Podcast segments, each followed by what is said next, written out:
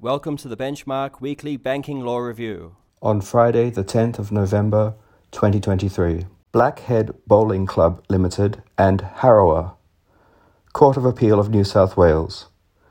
Bowling Club and Stonemason both liable in negligence after an Anzac monument fell and killed a young girl. Pre Eliana Construction and Developing Group Proprietary Limited, Supreme Court of Victoria.